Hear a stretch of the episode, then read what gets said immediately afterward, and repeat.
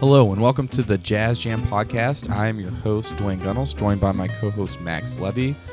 In this episode, we're going to be getting into a newer album in the spirit of Ntu. So, without further ado, I'm going to kick it over to my co host, Max Levy. Welcome back. We are here doing the second part of our podcast where we are reviewing a newer jazz album that either recently hit the market or relatively recently has hit the marketplace either on radio through album sales um, and has grasped some attention. Um, and, and this is one that definitely has. This one is by, uh, as mentioned earlier, a South African pianist by the name of Nduduzo Makhathini It is his second Blue Note album called In the Spirit of Ntu. And um, I think it's good to mention just some at least some things about kind of where South African jazz has has been and where it's going and its place in in music and and and in the jazz world.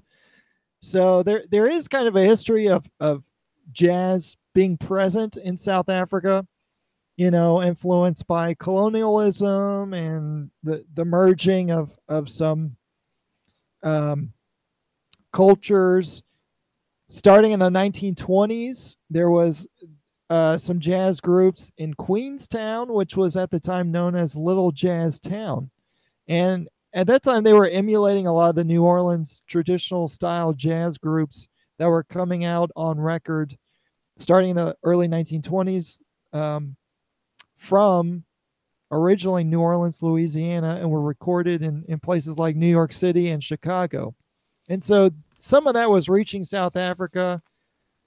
Um, and eventually their own style developed where they had kind of a, a three or four chord progression that was that became standardized similar to how the blues became standardized in the United States and how you know some of the best jazz is influenced by the blues and and some of the best South African jazz is influenced by this style known as Marabi M A R A B I. And um, it kind of developed slowly over time, but generally it's kind of a, a four chord progression and um, it, it combines African rhythms with jazz harmony a lot of the time.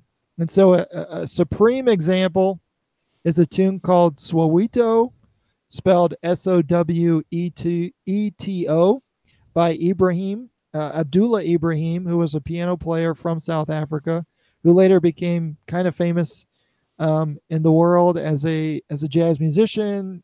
Uh, him, along with Hugh Masekela, a trumpet player, that became well known with his version of "Grazing in the Grass," which was a 1968 pop hit.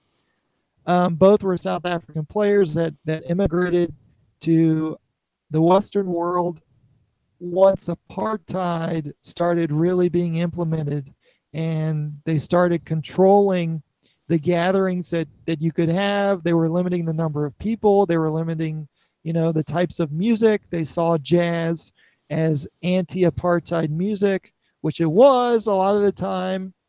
Um, and, and so a lot of that music was suppressed by the government of South Africa for a variety of different reasons um, one of which was the racial divide that was enforced during that time in South Africa. So, so there's there's a history of jazz music being present in South Africa, and around that time in the 1950s and 60s, there was there were bebop groups. One in particular, where Hugh Masekela and Abdullah Ibrahim performed with the Jazz Epistles, and they became kind of famous. And unfortunately, early 1960s, they started implementing apartheid regulations.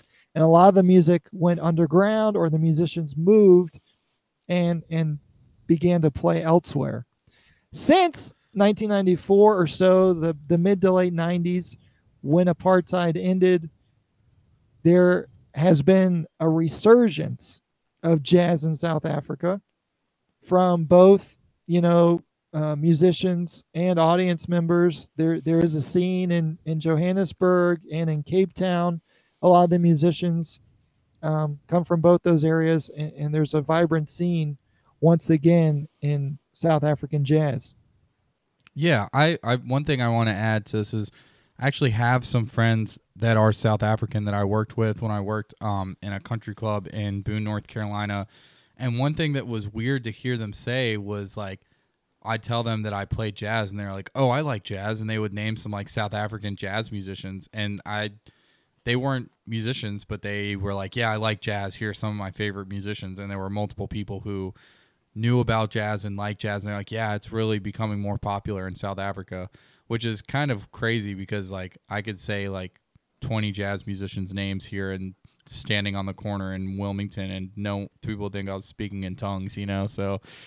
It's Unfortunately, yeah. yeah, so it's cool to see that it- it's really being revitalized there, and the they're latching onto it. So this album is this. I mean, Nduzu Makhathini is just a prolific South African pianist and composer that we've got playing right now. He's on Blue Note, so I'm super excited to get into this album and uh, kind of see what's going on with South African jazz and the state of South African jazz.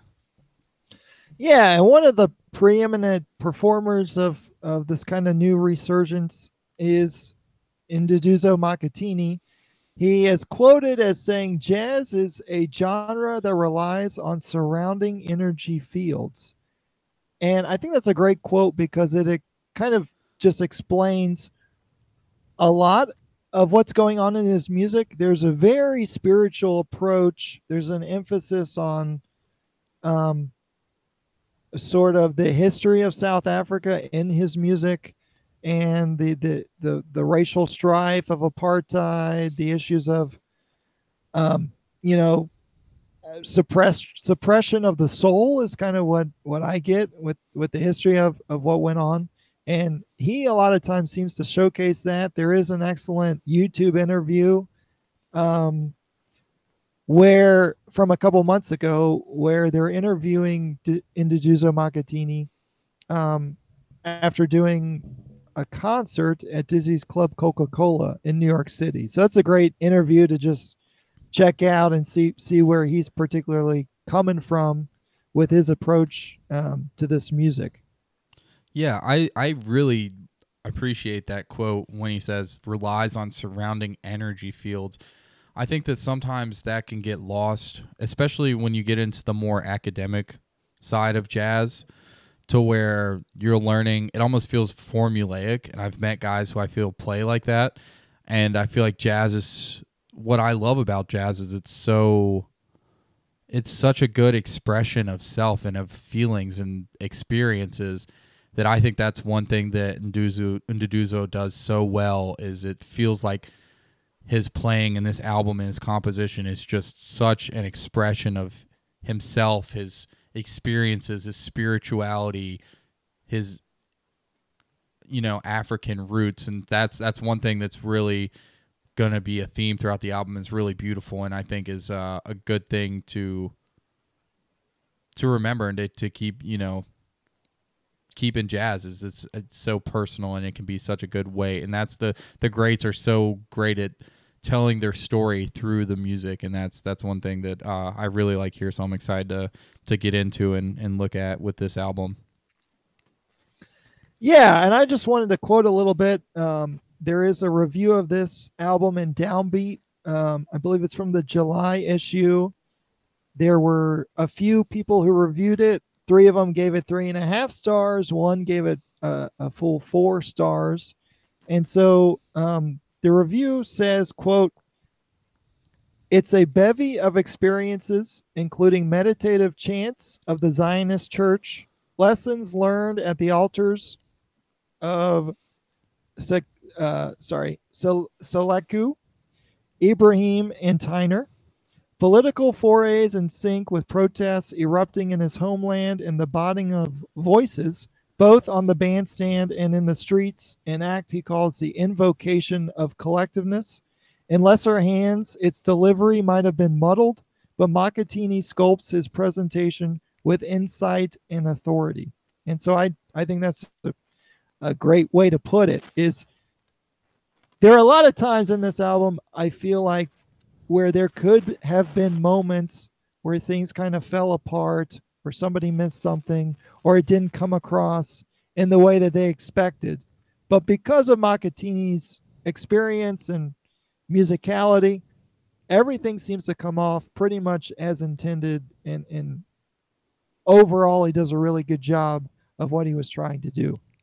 Yeah, I definitely agree with that. I think that this album it's it's almost like dichotomous to what we listen to with Soul Station, which feels so well crafted. Not that this isn't well crafted. This feels much more free and open and a, a collective, uh, like a conscious experience of Makhathini and what he's experienced, and not such a so much like you know crafted out and everything's written out. It feels like just kind of that like experience and it's definitely good to listen to. There's a lot of elements free where things are free and open and kind of raw, which is nice. And it, yeah, it feels like it might lack structure sometimes, but it never lacks direction, if that makes sense.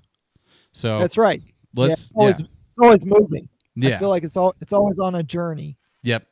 Yeah. It might, you might not understand exactly where you are, but in the long run you get where you're going and you understand why you were there. And that's one thing that this album does really well. Let's get into i just quickly want to mention we mentioned earlier but this is does feature a cast of mostly south african players on it. Saxophonist Linda Sikhakhane uh, trumpeter Robin Fassie Kock vibraphonist dylan tabisher bassist Stephen de Souza percussionist Gontse Makhene, and then drummer Dane Paris, as well as some vocalists, which I really like on this album. Uh, Omagugu Makhathini, which I'm assuming is probably related to Nduduzo, but I'm not for sure on that. Uh, Anna Widauer and American saxophonist out of Philadelphia, Jaleel Shaw, is featured on the one of the more impactful tracks on the tune. So, with no further ado, let's hop right into the album. And I I'll go ahead and try to say this first uh, name on the album. Let's see what we got here. Ununkab Ununkanyamba. Ununkanyamba. How's that sound? That sounds pretty accurate to me. Ununkanyamba. So that's what I I wish that we our Zulu is I know I have friends that are Zulu, but that's that's the best I can do on that. Yeah, that it's important to mention that the names on this album are are Zulu you know, they come from the Zulu language and and dialect and everything. So we're doing our best.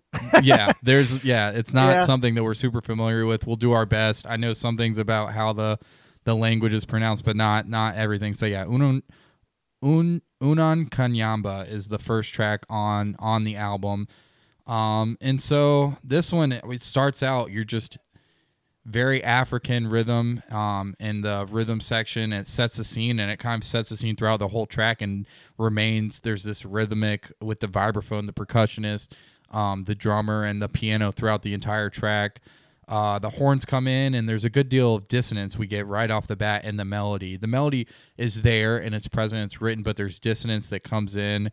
And then when we get into the saxophone solo, it's kind of free and open and you get uh, a good of reference to the melody, but I feel like that's kind of one of our only tonal centers in the saxophone solo. There's there's not a whole lot of reference to a tonal center other than the melody, which is um, at the beginning of the tune, and then you get this driving percussion, this rhythm that I mentioned in the beginning. It's maintained through the the whole track. Um, the piano solo, very monk feel to it. Lots of dissonance. Uh, not a huge focus on a tonal center. And yeah, that that's kind of sets the scene for what you're going to get a lot on this album. So what you know, what do you think about how how this album starts out, Max? I think it starts out really well with with what it intends to accomplish. I do like some particular aspects of this track. Um, number one being that it's important to note with each one. I think whether they're they're in a kind of a a two feel or a four feel or a three feel. You know, thinking two four, three four, or four four. Here they're they're pretty much doing a two four. Um, kind of time signature. And I just like the layering of this track. In particular, uh, the way they're playing with time a little bit. They're keeping that two fill going, but the horns in particular are um, a little laid back on the melody, and so it's not quite in time, but it's also always moving.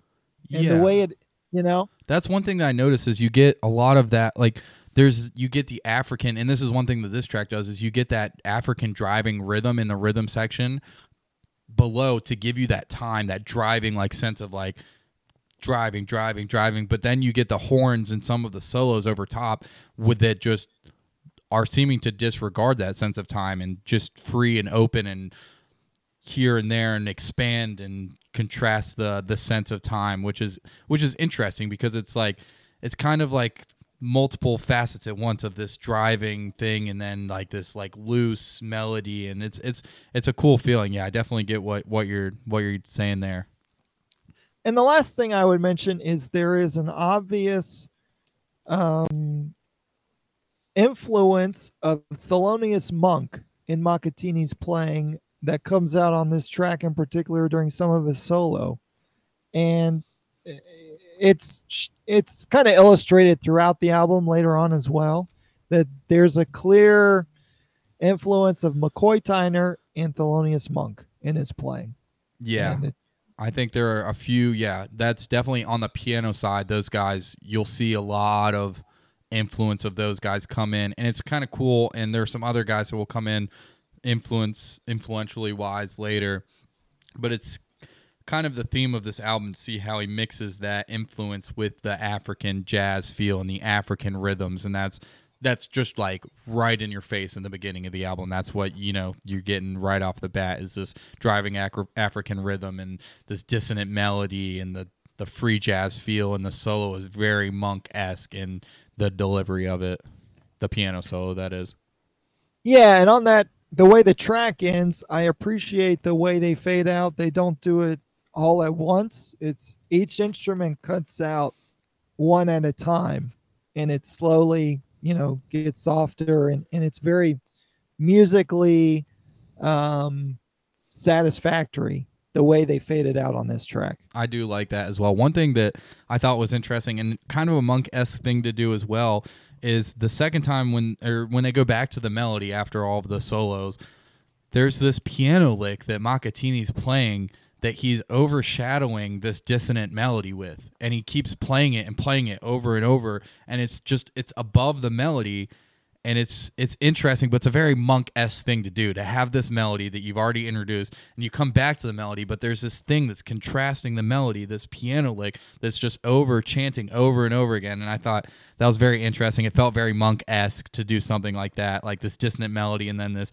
counter argument of this piano lick that's just repeating over and over. So that that was interesting. It kind of like struck me at first, like, oh man, like but then I was like, oh, I kind of see what he's what he's going for here. And then you know you get the fade out with the instruments backing out one by one until I think you just got the congas at the end, and they're they finish you out on the that same the same driving rhythm that started the song out. So Yep. How about the next one? cool. So next is a tune entitled "Mama," which takes us in a just completely different direction than where we started. We started with this.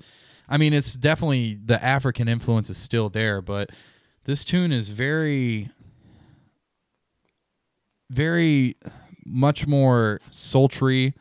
Um, you get a more traditional style shuffle in the percussion. Oh wait, hold on, sorry. Um, oh no, no, sorry. This is um, this is more of a ballad, and so this is basically it feels like a ballad. It, it's an ode to a mother that has passed. I I looked at the lyrics in English, um, and it talks about thanking uh, their mother and um, the amazement and the blesses and um how the mom is left and the soul rest in peace and then uh said oh we'll meet again like I'll I'll meet you soon and I guess in heaven which kind of speaks to the spiritual we start to get that spiritual feel in the in the album here. So yeah you get a whole feature of the vibraphone in here. A lot of the vibraphone on this this album is really well done and we don't see a whole lot of vibraphone getting played on modern jazz stuff. So I really really enjoyed this tune. I thought it was it's not super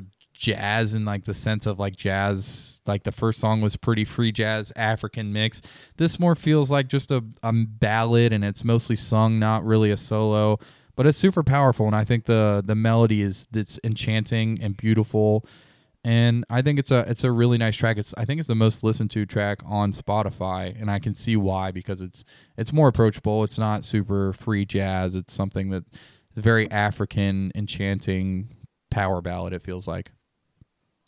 Yeah, I do um, appreciate the subject matter. You know, as as someone who personally lost their mom at a young age, like I did, I identify a little bit. You know, w- with with the lyrics and and the overall um, feeling that this song emulates across to the to the listener. I, I think it's very well done. I think it is powerful. Um, it does have a nice build towards the the middle to end. It kind of builds up in the fifth into the sixth minute. Um, and I, it there seems to be a common theme with how they're ending a lot of the songs on the album. They tend to do fade outs on almost every one. And in this one, the fade out seems so close to being almost done where the music would just naturally end on a final chord or ending lick or something that if they had just la- lasted another five to six seconds it would have just ended naturally it seems to me. Now i don't know i wasn't in the studio.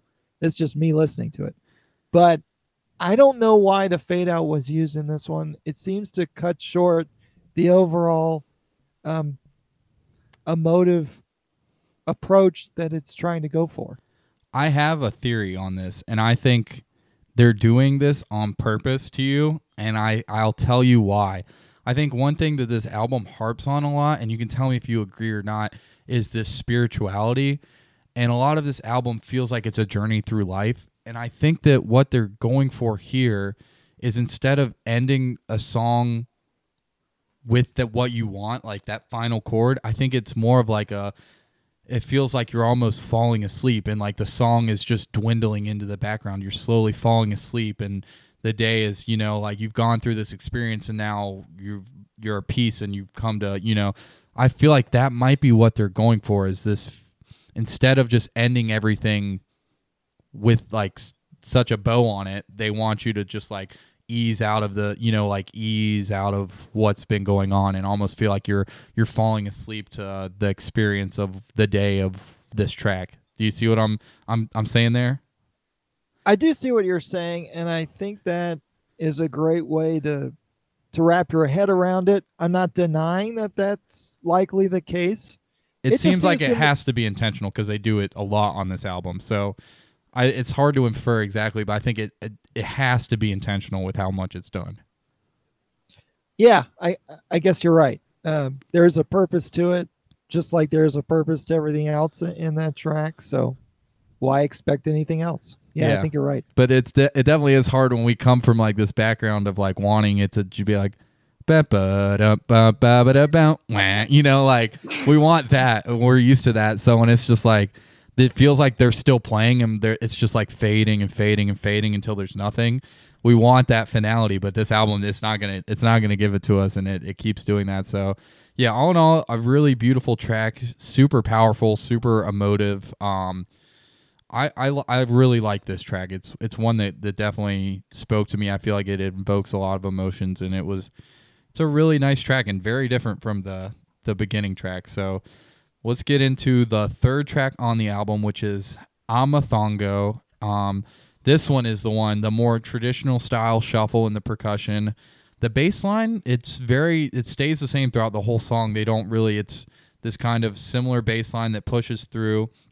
And then this solo, lots of monk influence here again on on the solo and lots of free jazz comping elements throughout the song. This feels like a more so getting into that monk and free jazz kind of feel um, more so than the first track even this feels more so like a, a more so traditional free jazz um, song than than we had before That's right. It's it's definitely a four feel for for time. There's a repeating two bar kind of chord structure with that ostinato in the bass, like you mentioned. The drum groove at first seems really simple, but it lies in such a pocket that it, it it's you know it fits with everything that's going on. It's just keeping that groove going. I think that groove from the drums is killer. The percussion adds a nice touch. Um, you know, there's some meaning with the song. Amathongo is a Zulu word, I think, referring to the spirits of the dead that live among us. Um, I, you know, I did a tried to do a little research with the meaning of these words, and so that's kind of what I came up with. You know, it's a a, a reference to those who, who we've lost, but knowing that they're still with us. And so there's a kind of ominous feeling overall with how the song comes across. You know, it's it it kind of reminds me of something like purgatory or Yeah, know, kind yeah. of kind of the journey from life to death or or from death back into life, you know, if you're into reincarnation and, and those sorts of things. Um I will say here the trumpet solo is a little more dynamic than it was giving us in earlier tracks the piano solo is is a little dissonant at times you know continuing that monk influence and and more so here i and back to the fade out this one annoys me the most because they fade out right at the beginning of the tenor saxophone i think it's on tenor of the saxophone solo I think it's pretty And much all tenor on the album. well there's a There- mix of I think Yeah, there's some alto as well. Yeah. There's some yeah, here there's on the album there's some soprano, some alto and some tenor. And here the fade out begins as the sax solo is beginning. And I really am dumbfounded as to why that is a thing. I don't understand. I, I get we need to keep track of time and not go on for so long. But if you're gonna have a sax solo, have a sax solo. They, they could have ended the track uh 20 seconds earlier. I don't understand. I'm going to harp on that continuously. That because, you know, if they had continued, this would be my favorite on the album. If they had continued through the sax solo, this would have been my favorite. But it's not because of that. I think this is this is kind of it's going to be a theme and I think it's going to all make this is one thing that this album did is I was confused by things a lot like this like this fade out like why like the track's still going why are we fading out but I feel like as I kept going on things started to make more sense this one is hard to in the moment realize like why what's going on this song isn't over why are they fading out so I definitely I think you're more annoyed as a saxophone player than I am because you're like wait, we're this is the good part. Like the saxophones, like, come on, why are you taking this away from me? Like, That's right. so I, I, I will not get over it with that particular song and the way they ended it. The other one, the other fade outs, I can kind of see where you're coming from, but with that one, I will forever um, have an issue with. I, it'd be interesting to hear Makhathini talk about why they chose to fade this one out because I think this was the one was the one that was kind of the weirdest, the most abrupt, and seemed to be in the middle of something that was starting to head back in a direction, and then they just kind of cut it off. So it was it it is interesting, but it does lead into one of the most unique tracks on the album, which is uh, Nyonini Le, and this one starts out with singing over this free form rhythm section.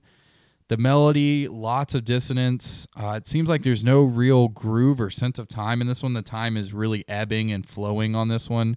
Um, the way I like to, the, the way that this kind of spoke to me was it, the time ebbs and flows like a wave in the percussion, and the the percussion crashes on shore with the wave at times. It's ebbing and flowing and sti- kind of crashing at times. This song is definitely the most out there track on the album. Um, very loose, very free. It's an interesting track. What do you What do you think about it, Max? What What did this song say to you? Well, it says a lot. It, it, it, it can say a lot. I like how, how you're imagining, you know, um, uh, an i- you know you're you're conjuring up an image that the music expresses. I think you know that's the best we can do with this. It, it it is kind of free jazz, but one thing to say is I am very impressed. Most of the melody lines that you know the horns that um, are on the track play along with the piano, even though the time is kind of inconsistent and free. The melodies are usually always played very well together. And so they're feeling that wave that you're expressing. They're feeling that together and they're moving through those waves musically so well that, you know, it, it actually does impress me, even if, you know, um, this particular song does, you know, isn't something I would normally want to listen to, but I am impressed by some things that go on. This is the kind of track, and I definitely I get what you're saying there. It's so it's very free, but it's so artistic in the way that they're they're. It feels like they're moving together in a, a free a space that is like free and lacks clarity and time, but they're moving together through this this darkness almost. And this is the kind of track that if you just clicked on this album and clicked on this track and listened to it, you'd be like, what the hell is going on? Like, what am I listening? It makes no sense if you were to listen to it out of order, but I do think it does make sense in the context of the album. And it, you know, it definitely does. Yeah, like I said, with the wave and the flowing, and then I think it, there's definitely a purpose for the song, but in, I, stand alone by itself, if you were just to be like, hey, listen to this song to a friend, they'd be like, what the hell are you playing for me? It, you know, but that's yeah, they yeah they would be lost. But you know, when you think about it, when you hear it, when you listen to it, you analyze it, everything pretty much is intentional. It's purposeful, as you said.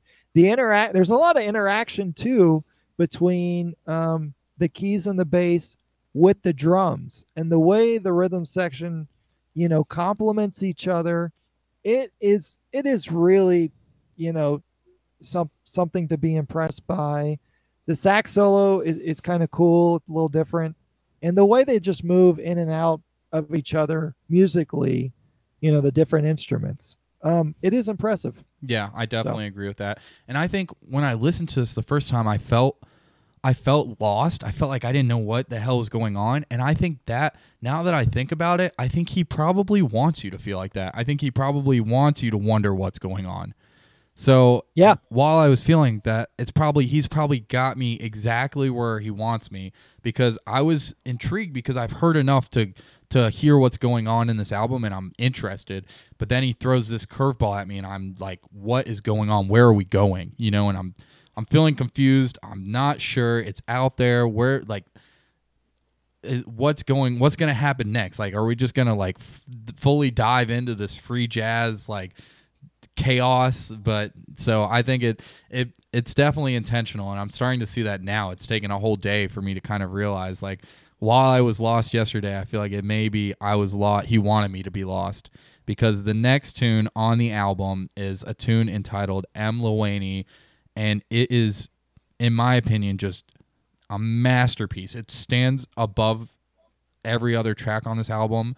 This is the kind of track you could like have someone listen to and just be like, listen to this track and it's just incredible. It it does it fuses all of these elements so well in in this track. It feels very very McCoy Tyner, like very impressions McCoy Tyner kind of feel to it. The modalism it's there throughout. Um, the piano solo is just absolutely brilliant. It has direction. It has it's free. It has elements and the modalism and the free jazz and the African jazz and then Jaleel Shaw, who's playing on this one, the American saxophone player we talked about, really, really special solo on this one. The the Coltrane and the Coltrane influence is just extremely evident, and the track drives beautifully. This is this is a masterpiece. I, I really was I was after feeling lost, I felt like I I was found. Like when this track when I got into this track. I yeah, th- this is this yeah this track makes the previous one be okay. Yeah, yeah. It's like it's like it's brings you yeah it's like I, I, was so lost and now I was so not lost it's like i forgot that i was ever lost you know yeah and and this song in particular screams John Coltrane Quartet of 1965. You know, or you know, 63 to 65. Yep. We're we're getting McCoy Tyner, we're getting Train, we're getting some Elvin Jones with the drums.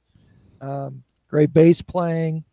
You know, it, it, it it's probably one that that most straight ahead lovers would enjoy. And there's just a lot of drive and energy throughout the song. Um, I and I do like the melody too. It's I I I think it's it, it I like the longer notes of the melody along with some rhythmic syncopated movement that happens um, later in the melody. And it's a killer solo. Jaleel Shaw is an amazing player, you know, great future ahead of him, but he's already doing the thing. He's already in it. You know, I'm more of a tenor player, but you know, he's awesome on the alto sax. And it is, you know, I, I also get a little sense of Kenny Garrett a little Hmm. bit. Um, but it's definitely, you know, Coltrane Quartet that that we're feeling on this one. And yet again, there is another fade out on ending the track. This one's not And- as bad though. No, it's not. No, it's not. But I, yeah, it does fade out again, which is at this point you're like, okay, it's definitely on purpose. You're like, they're doing, you know, this is this is a theme. Yeah, the it feels like if you took the Coltrane quintet and just put them in the middle of Africa, in like the middle of apartheid, and like this, you know, this like African conflict through the lens of of this modal free jazz, this freer jazz modalism post bop era. That's what it feels like to me, and it's just it's a beautiful expression of the African experience through that lens. And this uh, one, uh, this is the note I wrote. I said masterpiece and may have saved the album just when I was starting to wonder what the hell was going on. It and that's why it's placed where it is. yeah, You it- know, it it is really curated in such a great way. Yeah, so this yeah, if this is the standalone the track from the album that definitely stands above the rest in my opinion. Beautiful, so driving, so so great, so much energy. Um yeah, a great tune. Let's move on to Re Amathambo. Max, what do you what do you have here? Well, I believe the the word emathombo uh, refers to bones, and so I think you know a lot of the lyrics are referring to to human bones and and all of that. The Zulu word, and I believe this is a reimagined version of an of another song. That's why it's called Re Dash Emathombo, because um, Makhathini recorded Amathambo on an earlier album, I think in 2017, with that same song title. Hmm. So this is kind of a, a redo version that's, uh, I think, quite different. Yeah, a Um, reprise almost. Yeah, it, yeah. Overall, it's a slow, you know, four four feel. I appreciate the English lyrics on this one, um, and there's a, a four bar horn mot- motive or motif that is played along with background vocals that I really like. The trumpet solo is kind of uh, somber. And on this one, we feature the soprano sax, which has a nice timbre to it. And the way the trumpet and the soprano sax blend on some of their lines, it's just done really well. You know, it's it's in tune, it's dynamic, and and and just in particular the the trumpet and soprano sax, their blend and the way they play together really comes out to me on this on this song. Yeah, that's definitely kind of a theme through the album is like it's it there's a, a very free and open feeling, but at the same time the musicians are all so clearly on the same page and they're blending so well and the melodies are put together well and played well. It's not like they're it's sloppy. It's not it's free but it's not sloppy. It, these guys and yeah, That's right. they know they it's they know what they're doing they know what's going on and they're able to navigate that that feeling of that loose feeling through such good technical mastering and the melodies and the way that they blend and play everything. It's it's definitely very well done for the style and what they're going for. Yeah, this one has a very bitter bittersweet feeling to this one. It's kind of the emotion that I get um after that very very energetic and driving track. Um this one kind of feels like a bittersweet um feeling after that is what I was getting on this one. Yeah, absolutely. Cool. What's the next one? Uh, the next one is Abantwana Belanga is the next song. And so this one um, starts with spoken word in Zulu over bass playing, which I think is uh is cool. It's very it feels very um in place in the album. Uh so and then we get an upbeat and very modal melody this time. And I the note that I wrote on this one is Tyner and Coltrane meet Zulu in 2022.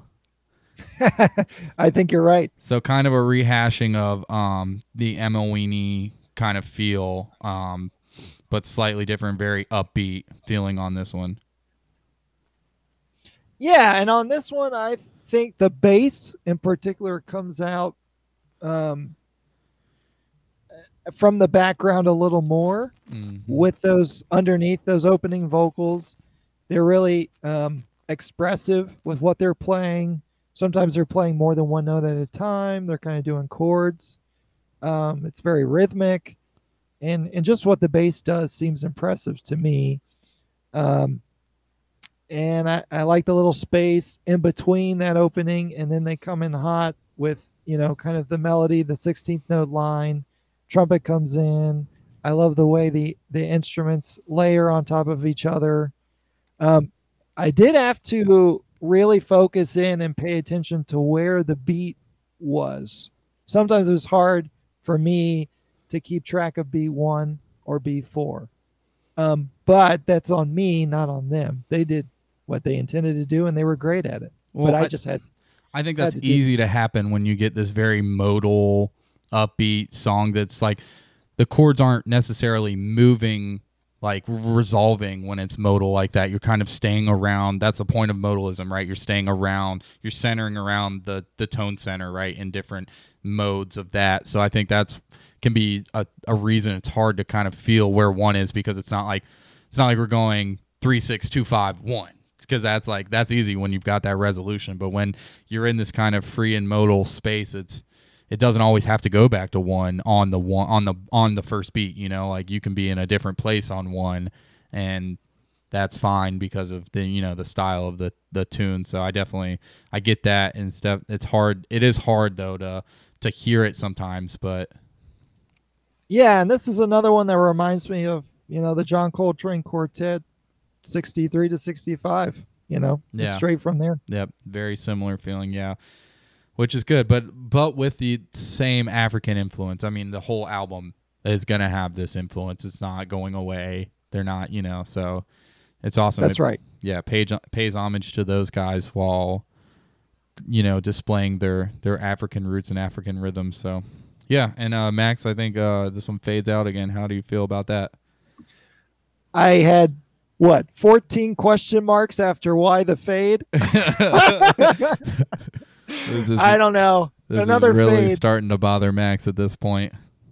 Yeah, this one didn't bother me as much as um Emma Emma Thongo, but um yeah, it's still there. I, and I I don't know. I have questions. Oh man. All right. So let's get into the eighth track on the album.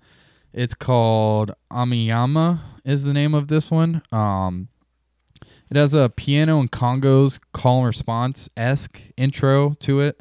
Settles into what feels like an African tribal rhythm, and then you get some pretty cool tribal chant style of singing. Um, and then that, I guess that kind of feels like it's the melody of the tune, and then you settle into some saxophone and piano solos, and it feels like this is the ta- the track that like really ties everything together with how how well they blend the African roots, the tribal singing, the elements of jazz. It has kind of elements, all the elements of jazz that we've already heard, whether it be like bop, modal and free jazz you kind of get all of it in into one tune crafted into one tune the way that that this one's presented. The african rhythms the chants the jazz the free jazz the modalism. I think this is just uh this at this point this is when this album is like they've done so they've kind of thrown so many things at you whether it's these enchanting like melodies that are sung these this free jazz feel the modalism the the very african driving rhythms. And i feel this one is like they just like are just like boom all of it's brought together. This is the meaning of this album. This is the song that puts it all together for you. So that's i think this is a, a super critical song on the album. I would agree that this brings a lot of the elements in different tracks all at once together. Yep. And because of that, it's a, the arrangement is a little more predictable. This one has kind of like a really extended opening intro from the percussion, which I really dug. I mean, I was waiting for a percuss- percussive intro where we don't have vocals or we don't have horns. Just let the percussion bring it in do something creative, and then let the groove sit in. And and that happens on this one. Right about the one minute mark is when the groove comes in. We got a four feel. Um, I love the rhythmic groove on it. There's a piano ostinato that keeps you know repeating itself. It's a repeated pattern. Gets reinforced as the song goes on.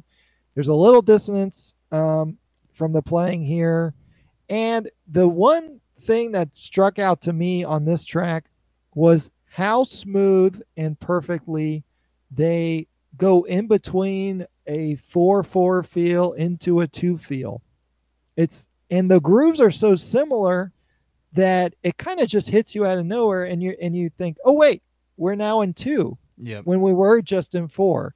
And the way they move through that and then later on they go back to the 4 feel from the 2 feel it's just so effortless and i just love the way they do that on this on this track it's so distinctive so creative um i just i just really like that Yeah, I think they just did. Yeah, it's it's so this track feels like it's just so well put together, and that's like part of yeah. They were able to fit. It's kind of crazy how they're able to fit all of these elements that they've hinted at and that they've referenced in the previous tracks, and they've spent full tracks kind of referencing them to be able to put it all together in one track and make it feel conducive and feel and flow so creatively and so well I thought was just brilliant. This track is brilliant in the way it's able to do that and the way it's able to encapsulate the entire album into one track and into that's you can tell we're starting to get to a place where everything they've had you've had so many feelings and so many experiences throughout spirituality and it feels like it's starting to make sense. That's I think one thing that when I got to this track, it, everything that it, I had felt before and I experienced before started to make sense on this track. It's like, oh, wow, these all are connected in this way, and it makes sense to me now.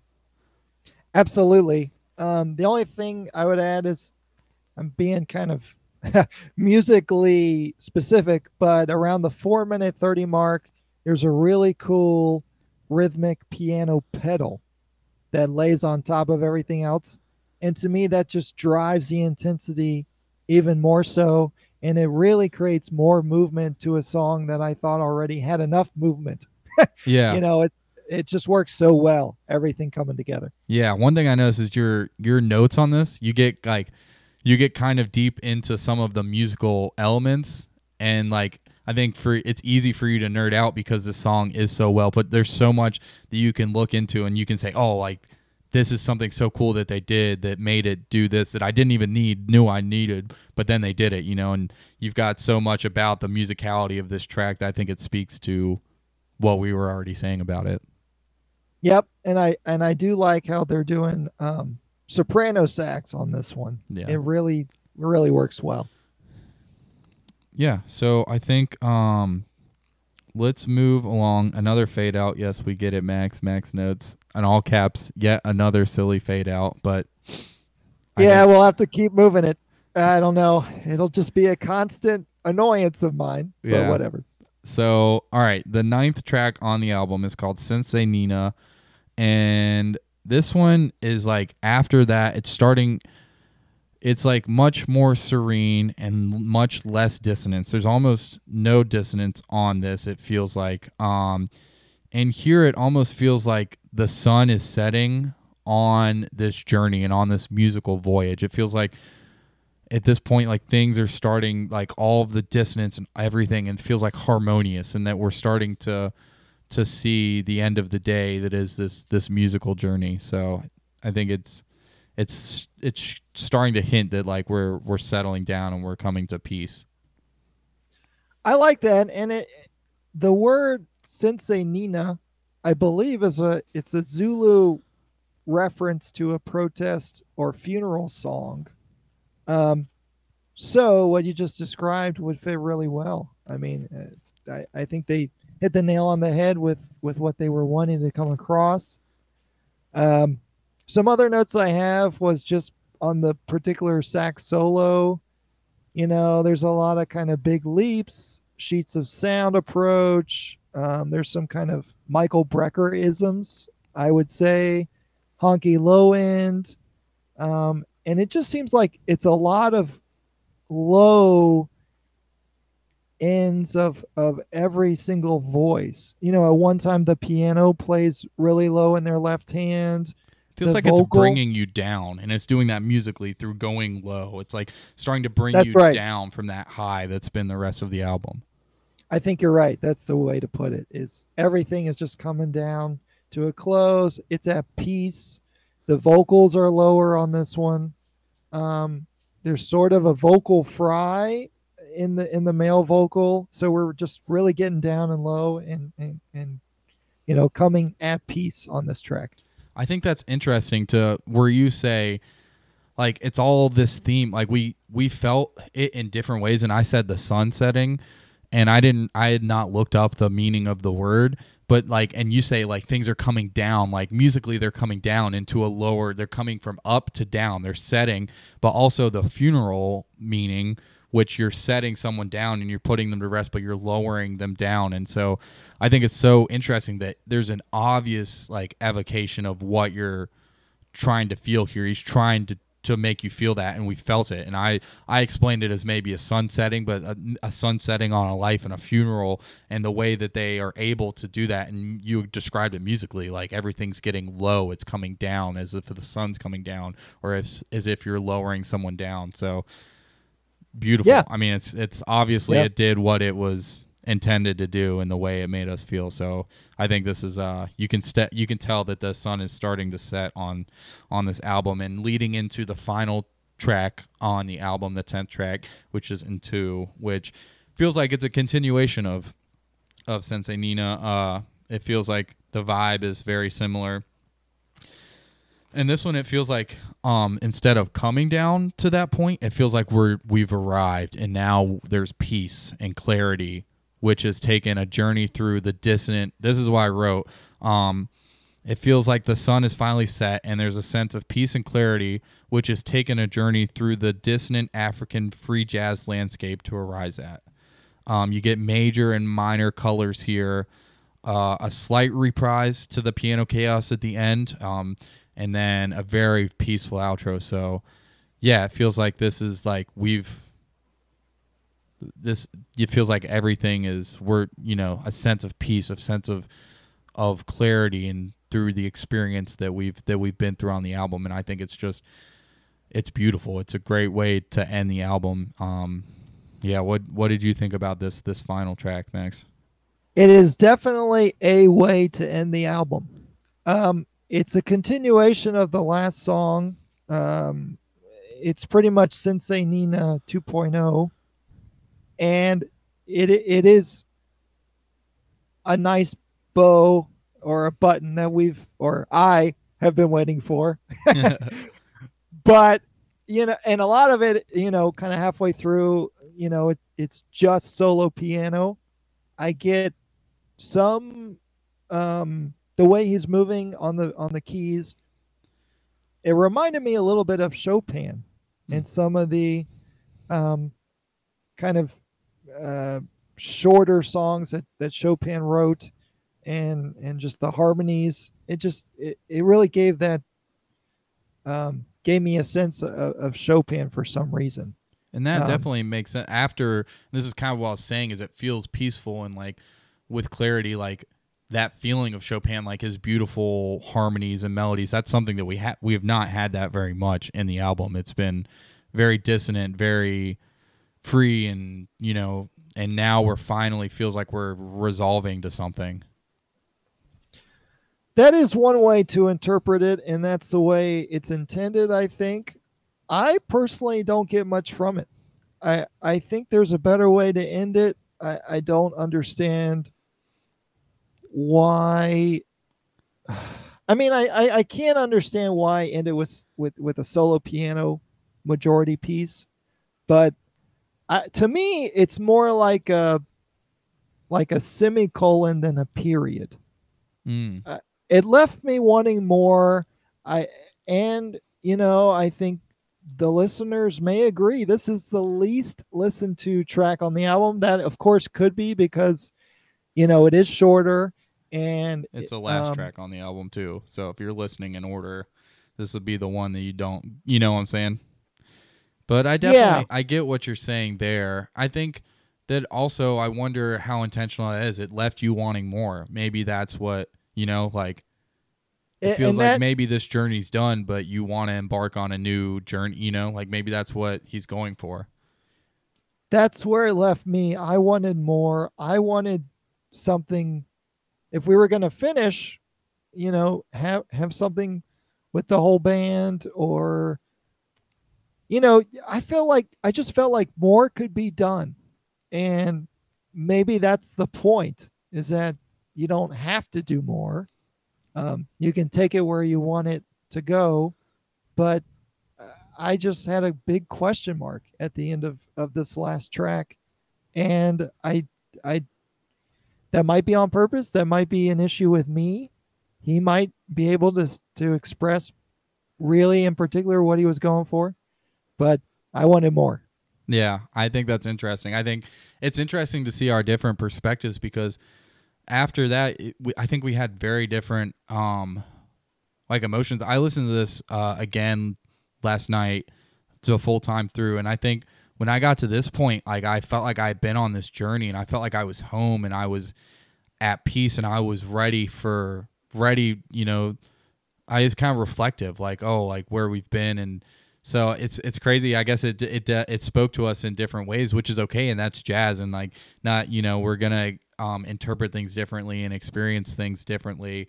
I respect his choice to do it this way. I can see where you might want a different kind of resolution, and I definitely think it could have gone another way, and it would have been, you know, he could have made a different choice, and that would have been fine too. So yeah, I just think um, it's interesting to see how we can interpret things things differently on on this one you know? You know why have two separate tracks? It's clear to me that this is a continuation of track number nine Senzenina. Why are they two different songs? I i mean i guess if you're talking about a journey you know Ntu is kind of the home of everything else. That's where everything is. That's the um, final destination. When to me the way they ended it it's not a destination. It's more like a hostel instead of a home. Oh man. I yeah i see what you're saying there. I i don't know. I'm gonna have to agree to disagree on this one. Um but i definitely see see what you're what you're saying with that one. So let's let's go ahead and get into our top three tracks and our not so hot track. I think we might differ a little bit on this one actually. Um so my oh i didn't put your top three in here but i think you remember. All right. My top three is to be i think i made it f- extremely obvious that my top three was uh first m Wayne, and it's not even close in my opinion. The track is just the masterpiece of the album. I've said enough about it. I think it's the one track you can play to someone and it makes complete sense. Um the second track i really liked its placement. I liked its the I mostly the emotion and the feeling of the track was Mama. Um, it's just so beautiful, so enchanting, And then third, and this one may, maybe should be second, but it, it's this is uh Omi Ominyana Om, Ominyama, uh, which is the track that we spoke about that really tied everything together. Um, this track means a lot to the album, and it definitely had to make my top three. Uh, and so for my not so hot album or track on the album, I think it's kind of obvious which one I'm gonna go with. It's uh, Nyonini Le. This is when I said I had no clue what the hell is going on. I guess it's it's important to the album, but nonetheless, I if you just play the song to me, I'm not gonna. I, it's not something that I'm gonna enjoy. It's not one that I could take out of the album and be like, oh, I like listening to this. So for that reason, it's gonna make my not so hot uh pick for this album. Sure. Um, well, yeah, we differ a little bit. Your number three is my number one. So my top three, number one being Omnyama or Omnyama, um, which was the one where they kind of go back and forth between the four and the two feel. I just think that's so impressive and it just flows so well. That's I was I just like I really like the groove on that and the way they did that. So that's my number one. My number two is your number one, Emlilweni. Um, that is one of the top hits of this album, and I think it was first released as a single. Mm-hmm. So It makes sense as a single as well. That's right. That's right. That one stands alone as as great. Can't put number Neon three- Lee as a single. That would make no damn sense. Like here, here's a single. People would be like, "What the hell is this album?" That would not go well. Um, my number three is Amathambo, which was um, the one that had a great groove. I, I love the ominous um, feeling overall that it gives. It just ended on the sax solo, and ah, that just irked me. So everything else about it, you know, it may have been number one, but because of that, it's number three. The Not So Hot is the last track of the album, Ntu. I think we Which, saw you that know, coming. As as I mentioned, uh, I was wanting more. It wasn't a home. It wasn't a destination. I don't want to go there. Like said, this is not my home.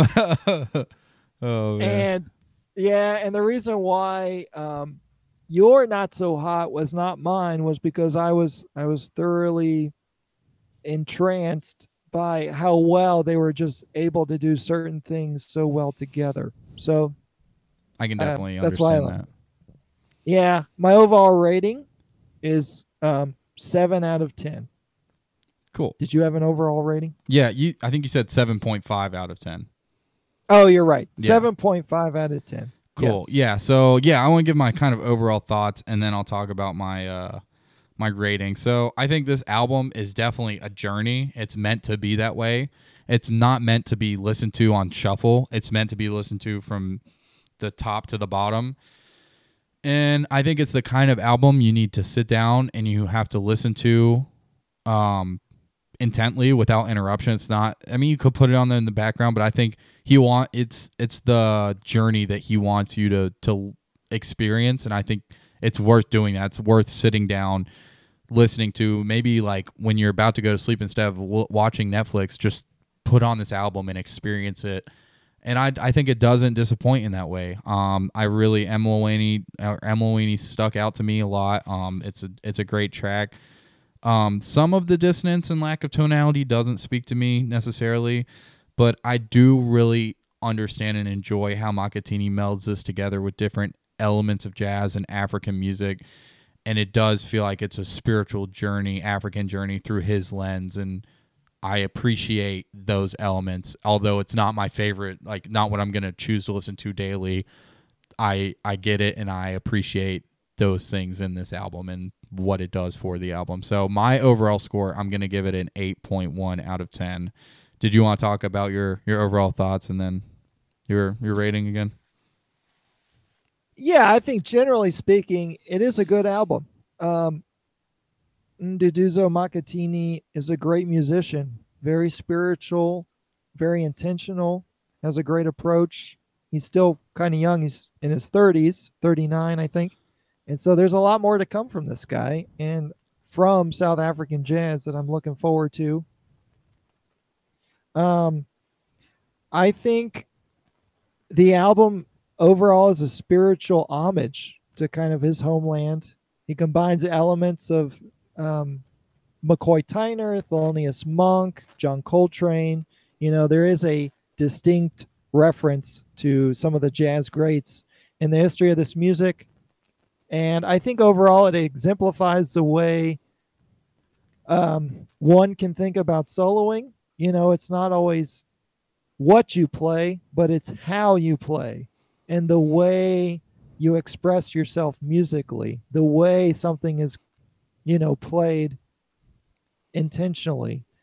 Not necessarily, oh, you played a certain lick in a certain spot that fit really well, or, you know, you played an idea really um, really soulfully or something. And so how they did things on this album is something to really be impressed by.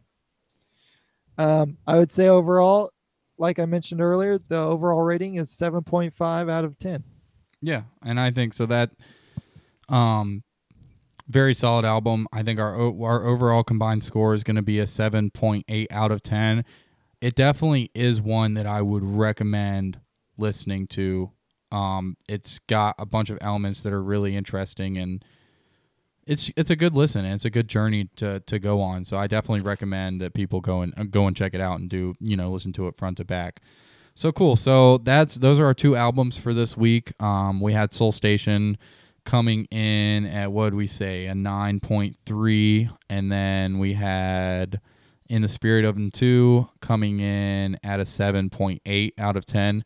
And so, our next episode, we're going to uh, preview our albums. Um, I picked out the classic album for our next episode, and I'm going with the great one of the masterpieces of jazz. We have to do it. It had to come up on the show. We might as well do it now. We're going to do Go by Dexter Gordon. You're not going to want to miss that. It is just oh man, we've got there's going to be a lot to talk about. So yeah, our classic album is Go by Dexter Gordon. And Max, what uh, what were we getting into for our our modern side of things? Well, I had the distinct pleasure of picking the modern album, which um, was a little bit of a challenge for me there. And I picked there is a, a very very recent album. I think it's a live album of T.S. Monk called Two Continents, One Groove. And so I believe T.S. Monk is um, related to Thelonious Monk. I think he's he's a son, um, but if not, he's in some way related. So that'll be the modern album um, they're doing, and I'm looking forward to go over uh, go with you because Dexter, you know, he's one of the cat one of the cats. He's one of my guys, and that is a tremendous album. He is the son of Thelonious Monk. He's a drummer, but the son of Thelonious. Just had to look it up. But yeah, I feel like I kind of spoiled yeah. you by picking Go because you probably would. I was gonna pick like Jimmy Smith or something, but I kind of spoiled you by picking Go. But I enjoy that album just as much as anyone else, so I'm super excited to to really dive into it. I've I've listened to it a million times, but I've never done it in the way we're gonna do it. So, and yeah, T.S. Monk. I don't think I've any I've listened to anything by him, so I'm ex- I'm excited to check that out as well. So yeah, I just want to say thank you guys for listening. If you're still with us, um, yeah, I had a really fun time listening to these two albums. Hopefully, this can give you um, some perspective on different albums and a deep dive into some jazz, which is, you know, kind of lacking at times. So I, am super excited to keep this series going. I want to thank Max for joining me, um, and I'm yeah, I'm super excited to to keep reviewing albums and listening to new stuff. And hopefully, you guys can go through this journey with us. Yeah, this is only the beginning. Um, is there an email or something people can send questions, suggestions, or ideas to? Yeah, that's a great yeah, that's a great um question. So you can email us at justjazzpod at gmail.com. Any questions, any suggestions? Um, please like us on Spotify, um, rate, review us, and email us if you have any questions. We might set up a an Instagram channel for the podcast. We'll talk about that. But yeah, definitely if you have any questions, uh, justjazzpod at gmail.com would be a great great way to get in touch with us. And yeah, we'd love recommendations. If you have a new album or a classic album that you that you want us to talk about, please please email that in, and we'll we'll definitely consider checking it out. Cool. Well, yeah. for Max, I'm Dwayne. Thank you guys so much for joining us. This has been Just Jazz, and we'll catch you next time.